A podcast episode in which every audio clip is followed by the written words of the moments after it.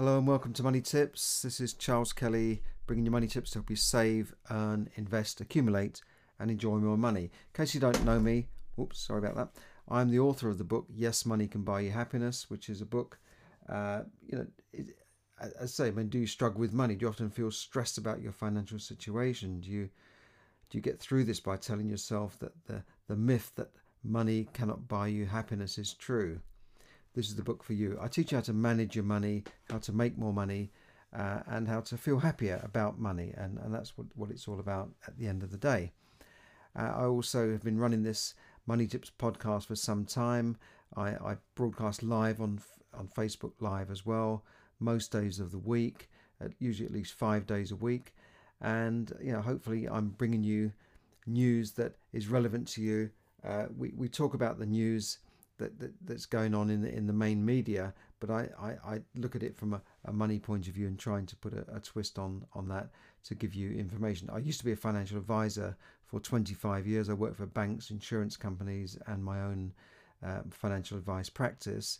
I've seen thousands of people and uh, looked at the, the the financial situation of thousands of people in a way that they would not even reveal to their own family. And believe me, that gives you a, a very strong insight into to the way people feel and think and, and act regarding money. Uh, earlier this week, I was talking about a program called Eat Well for Less, where two uh, celebrity chefs uh, went in. One was from uh, Celebrity Chef Mastermind, the other, I think, was from the Bake Off, and just looked at people, a young couple who were struggling with food, and said, like, you know, let, let's look at your, your food and, and how that's that's uh, how much you spend on it. And they, they didn't have a clue how much they were spending on their food. They, when they said it's 165 pounds a week, they were going, "Whoa! I didn't realise that." They were able to cut their food bill down by 80 pounds a week, like almost, you know, like, like half the amount they were spending on on food, uh, and they were eating healthier food as well. So this is what I found with people that I saw over the 25 years is that most people don't have a clue about what money's coming in, how much money's going out, um, you know, how much they're saving, how much they're spending on various things, how much they could save if they just manage their money a little bit more wisely. And this is why uh, usually, and, and the figures haven't really changed much, probably about 80% of the people that reach retirement will not be financially secure, and many of those people will be dependent on the state. And that brings me to the one of the stories that we we went through last week, right? We we covered a story uh, on the French strike. French France uh, workers in France, the public sector workers, have been on strike for about 36, 37 days now, non-stop.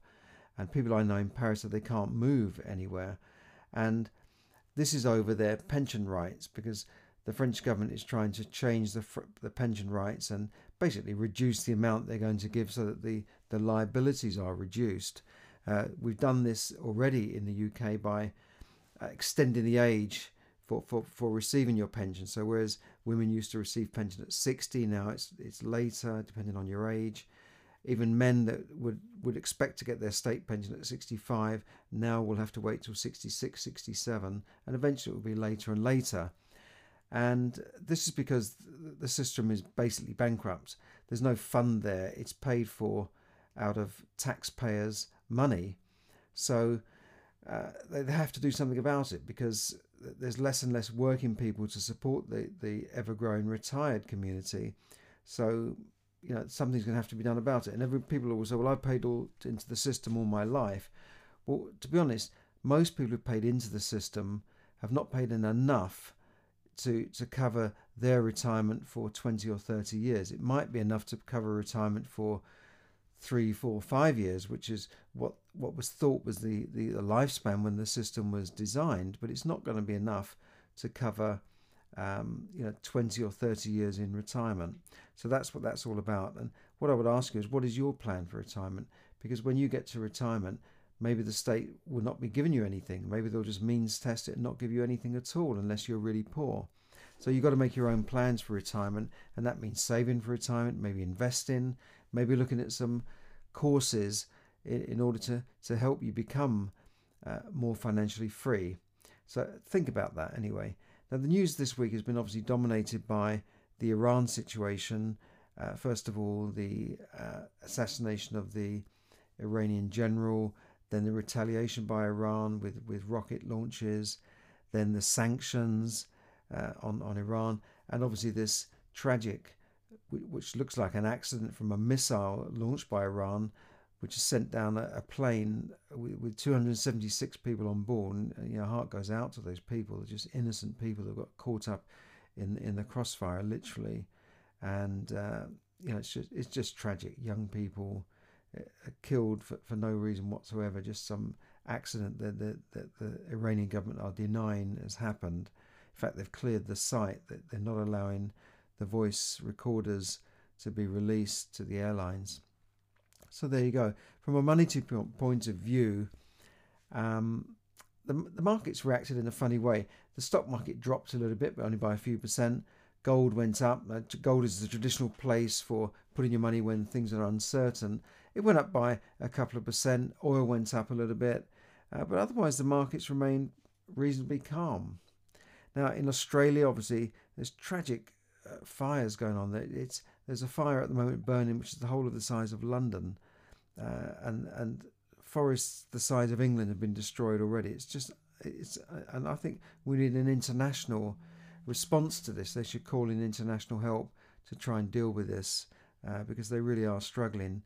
And Britain, as the, you know the head of the Commonwealth, should be doing more. I think to help our Australian uh, partners, brothers, sisters to, to help them through this and send in the Navy to, to try and help them with this and uh, you know, Air Force or whatever it takes to try and get these fires sorted out. It's got to be done.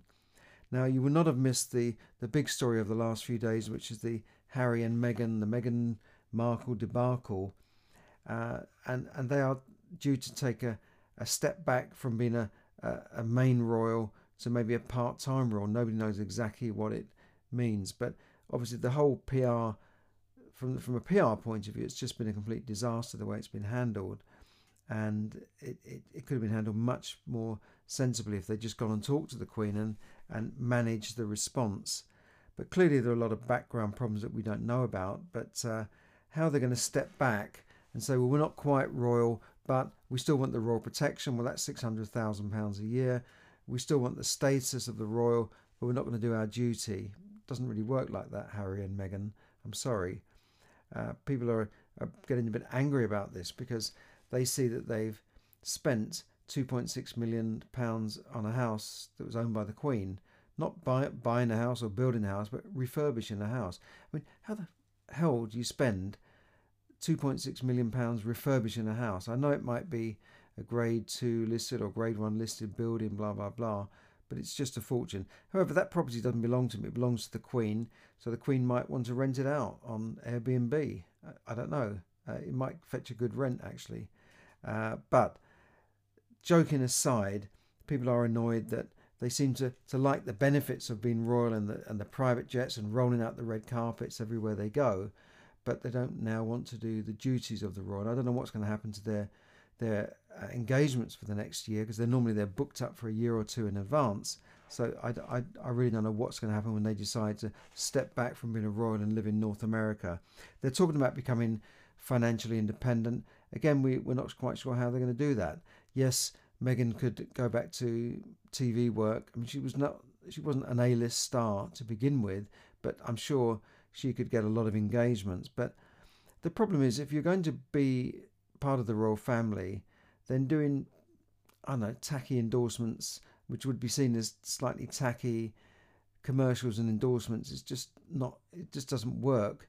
You know, it's, it's different if you're a film star and then you're doing a commercial for a, you know, fragrance or something. But, you know, if you're part of the royal family, it, it I, I don't know, just people are saying it's not going to work. How they're going to make their living, I don't know.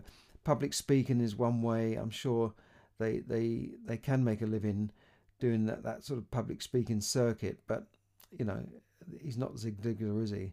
I, I, I, don't, I really don't know how they're going to make this work. I think something's going to have to be worked out with the royal family to say, look, we'll let you do your thing a bit, but you've still got to be part of the family. If you want to be part of the family, you want to get that support, then you have to toe the line a bit. Apparently, most of their funding comes from Prince Charles, who's got his Duchy of Cornwall estate, which is basically an estate which makes money, and he gives millions to Harry and, and, and Meghan to support their lifestyle. The, these guys have a, a, very expensive lifestyle. The, the security, which is paid for by the state, um, it, it costs nearly a million pounds a year, certainly a million dollars a year, to have Metropolitan Police following them around everywhere. And if you break away from the royals, then you lose that. And you know what? Look what happened to, to Diana when she lost that round the clock, you know, big security support. Look what happened there. So I think they're going to think very carefully and uh, think about where they want to live as well. Anyway, other story which probably has gone under the radar with all the main stories this week is that the banks have started to print money again. Quantitative easing, they call it, by the uh, the Federal Reserve, the J- J- Japanese Central Bank, and the European Central Bank.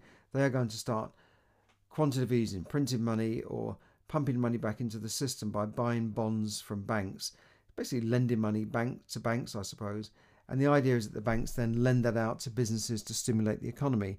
Well, I'm not sure if that worked after the last recession. It might have kept the banks afloat, but I don't think it really helped businesses. In fact, the banks were actively closing down businesses and stripping their assets and and selling them off to a subsidiary of the bank at a cheap rate and making money out of that. It was criminal what the banks did, and none, nobody has actually gone to prison over it. It was actually fraudulent, in my opinion.